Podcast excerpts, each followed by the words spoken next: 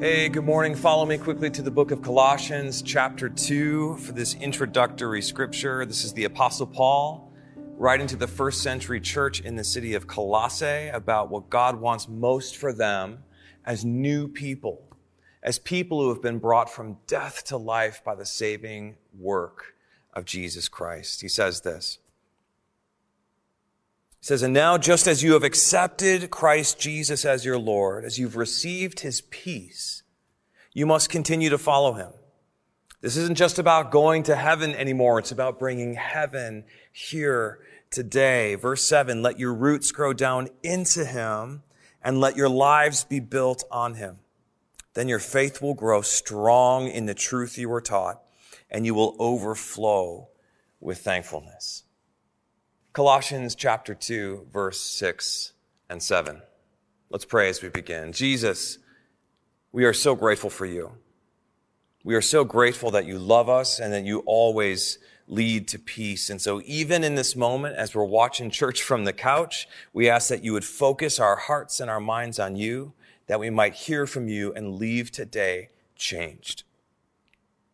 Jesus, we love you and we thank you, and it's in your name that we pray the name of Jesus. And we all said, Amen. Amen. So we are on week three of our New Year, New You series, targeting who we believe God is calling us and leading us to become in this new year, 2021. And I'd just like to get this out there right away, the title for today's message. Just if you're taking notes, write this down. I'd like to call this message, Whatever You Do. Whatever you do, and the primary passage for today is Colossians chapter 3. Whatever you do. And this message, it really speaks to something that affects everyone. Because everyone does something. Everyone does something. Everyone that's still breathing, independent of background or class or circumstance, everyone alive spends their days doing all sorts of things. We wake up, we eat breakfast, we grab a coffee. If you're wise like me, you drink many, many cups of coffee. You get the kids ready, you go to work, you go grocery shopping, you mow the lawn, you listen to podcasts, you go on dates, you spin records, you play piano. We all do all sorts of things. Some are good, some are bad, some are neutral, some are on purpose, some are accidental, some are routine. And these things that we do, whatever you do, we, we tend to, to create these little compartments or categories to put them in. We, we create these hashtags that assign importance and help us keep track of what's, of what's happening. Like, for example, thinking about my own life. So if I was to create these categories, I would say, all right, making dinner at night for the kids. Where does that fit? Hashtag family. Got it. Planning that presentation about second quarter profits. You go, Ha- hashtag work. Yep, that makes sense. Washing the car, playing around the golf, going hiking, taking pictures of your cat, Pastor Jeff. Hashtag hobbies. We got it. Hashtag friends. You have it. Hashtag health, fun, romance, purpose, pleasure. We've got these categories for the things we do. For whatever you do. And we all have them. Still, one category that the majority of us watching today would have and say matters most in our lives is our faith, right? Hashtag faith. Yeah, it matters, it matters most to all who believe, but at least for me growing up in the church, even though I knew it was most important, it also seemed at times to be the most exclusive the most exclusive category. Do you know what I mean? Like for my faith, um, like I could go to church, hashtag, hashtag faith, that worked. I could, uh, I could pray. I could read my Bible. I could listen to Christian music, DC talk all day long. I could maybe serve my community or help out at a food shelf as long as Bibles were being passed out or I was wearing my church t-shirt. This was my assumption it wasn't right, but, but it was my assumption for what parts of my life could be categorized as faith. And it was pretty much just church stuff. Church stuff. But then, one day, I was asked a question in a bar. Of all places, I was asked a question in a bar, a question that went on to challenge and shape my understanding of what fit where in my life. Now, if you're confused, I understand. Let me give you just a bit of backstory to help make sense of where I'm going with this. See, when I was a kid, I, I wanted to play hockey. But my parents, they wanted me to have as many teeth as possible for as long as possible. And so they signed me up for music instead. First was piano, then drums, then guitar. Then as high school rolled around, um, I started a band with some friends from church and we would play at youth group. And then we would eventually start playing on, on Sunday mornings for church, and it was awesome. Hashtag faith, right? Now, fast forward a couple years, we started writing our own songs. We recorded a couple records, still playing at church, of course, but, but also kind of out around the city, coffee shops, and, and, and we were just having a blast. Now, all of a sudden, out of nowhere, this college bar heard about us and reached out to see if we would play there. And, and you have to remember that we were church kids. And so we had no idea if we could actually leave church and go to this bar to play. Is it okay for us to go there? So we talk it over and we decide to give it a shot. And it was so fun. We were so awkward, having no real understanding of how to be there, but we still played our songs and we did a good job and it was so fun. Now, after we finished, this is where it all comes back together. After we finished, this girl walks up and asks me a question. And she asks a question that goes on to shape my understanding for what we do and where it fits. She walks up and she says, So, hey, guys, are, are you a Christian band? Are you a Christian band? And we're like, Well, um, I mean, we're Christians and we're in this we're in this band, so um, yeah, I mean, yeah, we're, we're, we're a Christian band. But what I was trying to sort out in the midst of this question, in the midst of hearing her ask this, was can we still be a Christian band at a bar? Can we still be a Christian band when we play our own songs about love and, and life and loss? Or was our designation, our category, our self-assigned hashtag of, of Christian, was that only reserved for official church business? What things that we did could be, you know, counted as faith and what things that we did would just be us doing stuff. That's what I was trying to make sense of. And, and I don't know if you've ever thought about this. I don't know if you've ever processed what fits where and what, what doesn't, but, but imagine for just a second that someone approached you and asked you the same question with a different action, a different fill in the blank. Let's say, let's say, for example, you're making a latte at Reborn Coffee on Foothill in Boston. Incredible coffee shop. If you haven't been there, check it out. But let's say you're out there making a latte and someone walks in and says, so are you a Christian barista? What, what would you say? Or maybe, maybe you're working on your car in your driveway and someone walks up to you and says, Hey, man, are you a Christian mechanic?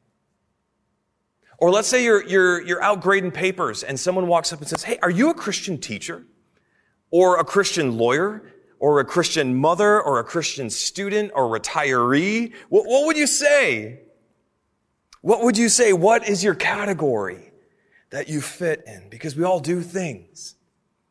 We all do things. And as Christians, we all want to be used by God. Amen. But what, but of all the things we do, of all the things we do, the question remains what is actually useful to God? What counts as faith? What about our, our lives, our passions, our, our loves, our hobbies, our work? What about us fits into hashtag Christian? What is spiritual? And what is secular? What is sacred and what is just us? What is just us? Well, that's what I want to I want to unpack today. And I really feel like God is leading us to discover this morning as we talk through categories, as we talk through hashtags for what we do and what you do. Whatever you do. And listen, I promise if you stick with this, stay focused for the next 15 minutes, we'll all come out on the other side with a fuller understanding of what God is leading us to become in 2021. So stick with me. Deal? Deal. If you have your Bibles, follow me quickly to Colossians 3. You might already be open. Uh, just turn the page from chapter 2 to chapter 3. And we're going to be starting in verse 15. Colossians chapter 3, verse 15. And again, this text from Colossians, it's speaking to a church not unlike ours, uh, to a community filled with committed followers of Jesus, faithfully facing a cultural moment where all sorts of competing ideologies are begging for their attention. Empty philosophies working to pull the church away from their orthodox understanding of Christ to a more humanistic perspective on life and faith and where they fit within God's work. And so Paul, he, he was likely in prison somewhere around 60 AD, and he writes to them to help the church remember that what they do matters. Paul was writing to help, to help them remember that what they do matters, what, what we do matters in the kingdom of God. So check this out, and I hope this speaks to you. Colossians chapter 3, verse 15, Paul writes, Let the peace of Christ rule in your hearts, since as members of one body you were called to peace, and be thankful. Let the message of Christ dwell among you uh, richly as you teach and admonish one another with all wisdom through the psalms, hymns, and songs from the Spirit, singing to God with gratitude in your hearts. And this is the end. And whatever you do, whether in word or deed, do it all in the name of the Lord Jesus, giving thanks to God the Father through him. One more time, verse 17. And whatever you do, whatever you do, whether in word or deed, do it all in the name of the Lord Jesus, giving thanks to God the Father through him. Now, okay, back to the question from before about what fits within this category, this hashtag of faith. You tell me, after reading this passage, what parts of our lives can be committed to or described as Christian? What parts of our lives can be used to show the world what God is like? Any thoughts from the couch? Look at verse 17. Paul says, all of it. What parts? Everything. Whatever you do, whether in word or deed, do it all in the name of the Lord Jesus. And this command of everything, whatever you do, this command, it creates a new reality for all who believe, for you and for me, a reality that tears down the walls, uh, that divide the secular and the sacred and forms one new whole life category called faith. Where the only distinctive, the only qualifier for what is Christian, hashtag Christian, isn't so much the action, but the motivation for whatever you do. It's not the action, it's the motivation. And, and, I know for some of us this might sound totally ridiculous, totally insane, but I need you to understand that whatever you do can and will be used by God for, for real, whether it's picking up trash or, or planting trees, folding laundry, taking a walk, doing your taxes, building a chair, going on vacation, playing video games, or brewing beer. God wants to use it all. God wants to use all of it to reveal himself to the world, and He will. God will use your life and reveal Himself to the world through you. He will do it. But there's just one caveat. Just one caveat. God will use your life in whatever you do. God will make, make sense of your past and bring purpose to your future every step of the way, as long as, and this is it, as long as it's done in His name. God will use your whole life in whatever you do as long as it's in the name of the Lord Jesus. Incredible, right? God can use your love for convertibles or video games or coffee. God can use your love for gardening or hiking. God can use it all as long as it's in the name of the Lord Jesus. It's not the action, it's the motivation. But but what does that even mean, right? I mean, it's incredible, amazing. It's almost hard to believe, but what does that even mean? Good question. Well, well, this is key. And I, I need you to remember this.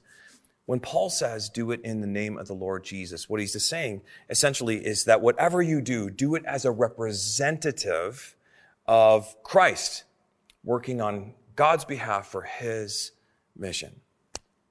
Whatever you do, do it like Jesus would so that when people see whatever you do, they would catch just a glimpse more of what God is, is really like in the process. Paul expands on this in his letter to the Corinthians, bringing it even more into the ordinary in chapter 10 when he says, So whether you eat or drink or whatever you do, do it all for the glory of God. Do it all for the glory of God. whatever you do, do it so the world might see God through it. It's not about your actions. It's about your reflections. It's not about your actions, it's about your motivations and your reflections. And you know, there, there are a few exceptions to this because, well, you can't do things in Jesus' name that Jesus wouldn't do himself, right? I mean, that makes sense. You can't sin for the glory of God. But listen, all I'm trying to say in this is that if you're a Christian, if you are a Christian, then everything in you and whatever you do must be rooted in this whole life category of faith.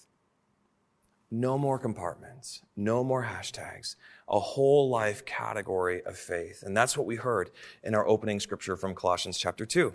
One more time, it says, And now just as you accepted Christ Jesus as your Lord, you must continue to follow him. Let your roots grow down into him and let your lives be built on him. Then your faith will grow strong in the truth that you were taught and you will overflow in thankfulness. You will overflow with the better reflection of Christ in whatever you do.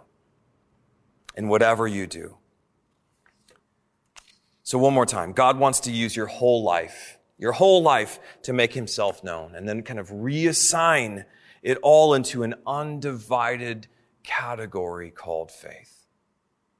Regardless of where you've been, regardless of, of what you've seen, regardless of what you know or what you don't. God is committed to taking whatever you do, whatever you do, and building something beautiful for the sake of the world. Amazing. God wants to use you. Amazing.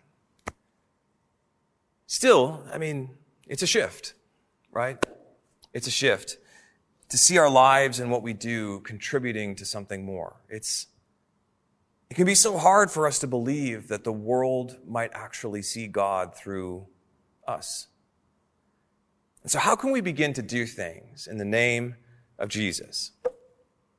How can we begin to do whatever we do, whatever you do, in the name of Jesus? Well, Paul, he gives us two quick instructions. And if you're taking notes, write these down. Two quick instructions for how to focus what we do toward that better reflection of Christ.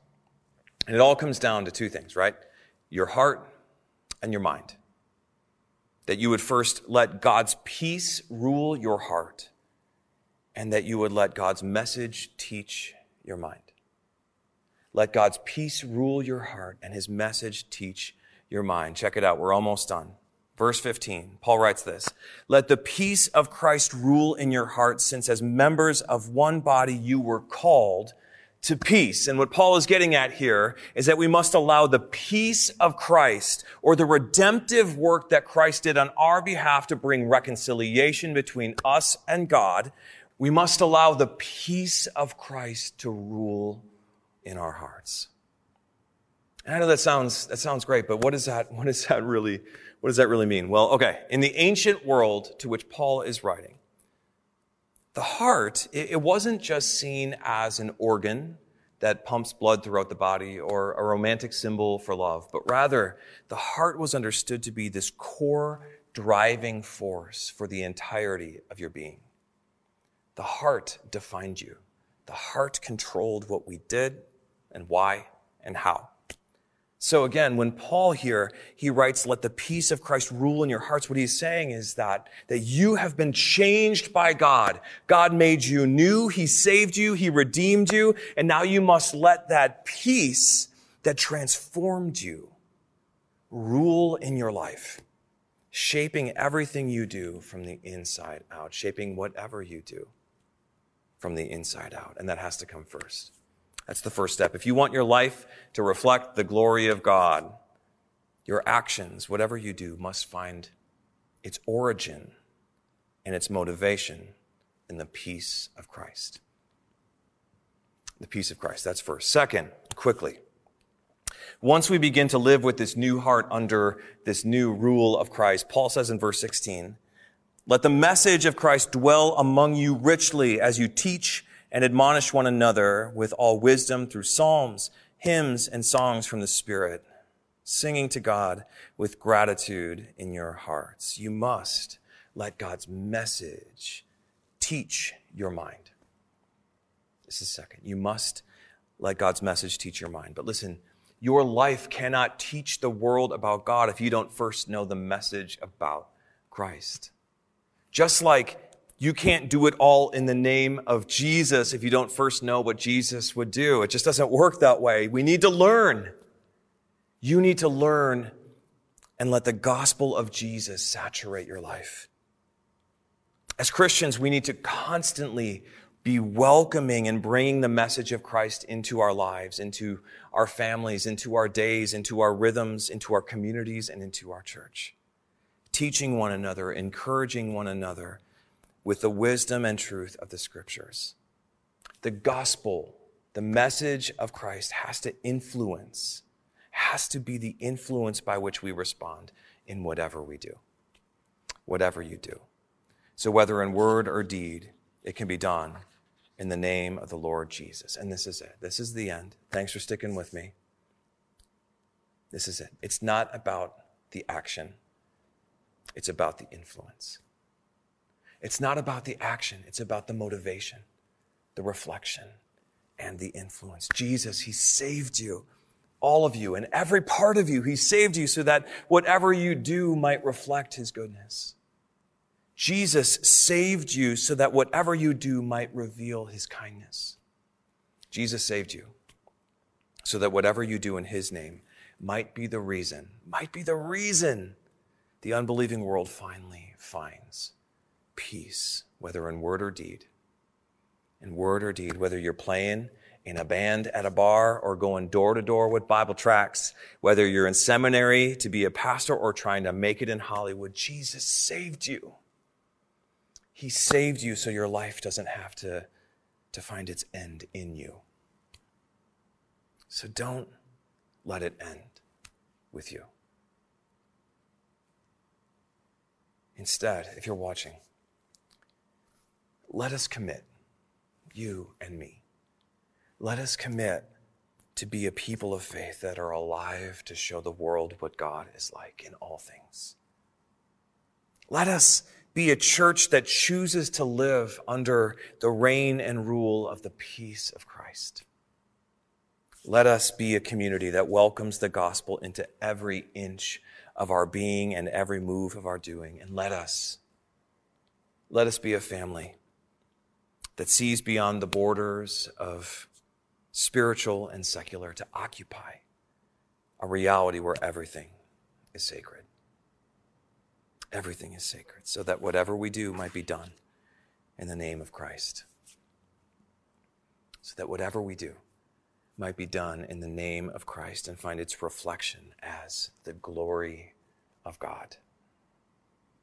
This is the way of Jesus and who God is leading us to become in 2021. So, whatever you do, whatever you do, let us follow him. Whatever you do, let us follow him. Amen. Let's pray. Jesus, we thank you for today. We're so grateful that you love us and that you always lead to peace. We ask that you would just give us the courage, God, to start to see that our lives can make a difference in the world, God, that you want to use us that you don't want to just throw away what we've done or what we do, but God, you want to build with it. You want to build the future with our loves, with our passions. As long as our actions are determined by our motivations, our reflections, and our influence. God, we, we have to put you first. So whether in word or deed, whatever we do might be done in your name. In your name. Jesus, I ask that you would make yourself known to someone today, maybe for the first time, God, that, that they would come to know you and believe and be saved. They would sense that something is new and different about what they had just heard, and they surrender to you again, maybe for the first time. Because, God, we're all looking for the real thing. We're all looking for meaning and purpose and significance. We're all looking to, to see that what we do doesn't die with us. And so, God, we ask that you would take what we do, whatever we do, that you would take it and you would make much of our lives. So, Jesus, we love you and we thank you. We're so grateful that you love us. And it's in your name that we pray, whether in word or deed, the name of Jesus. And we all said,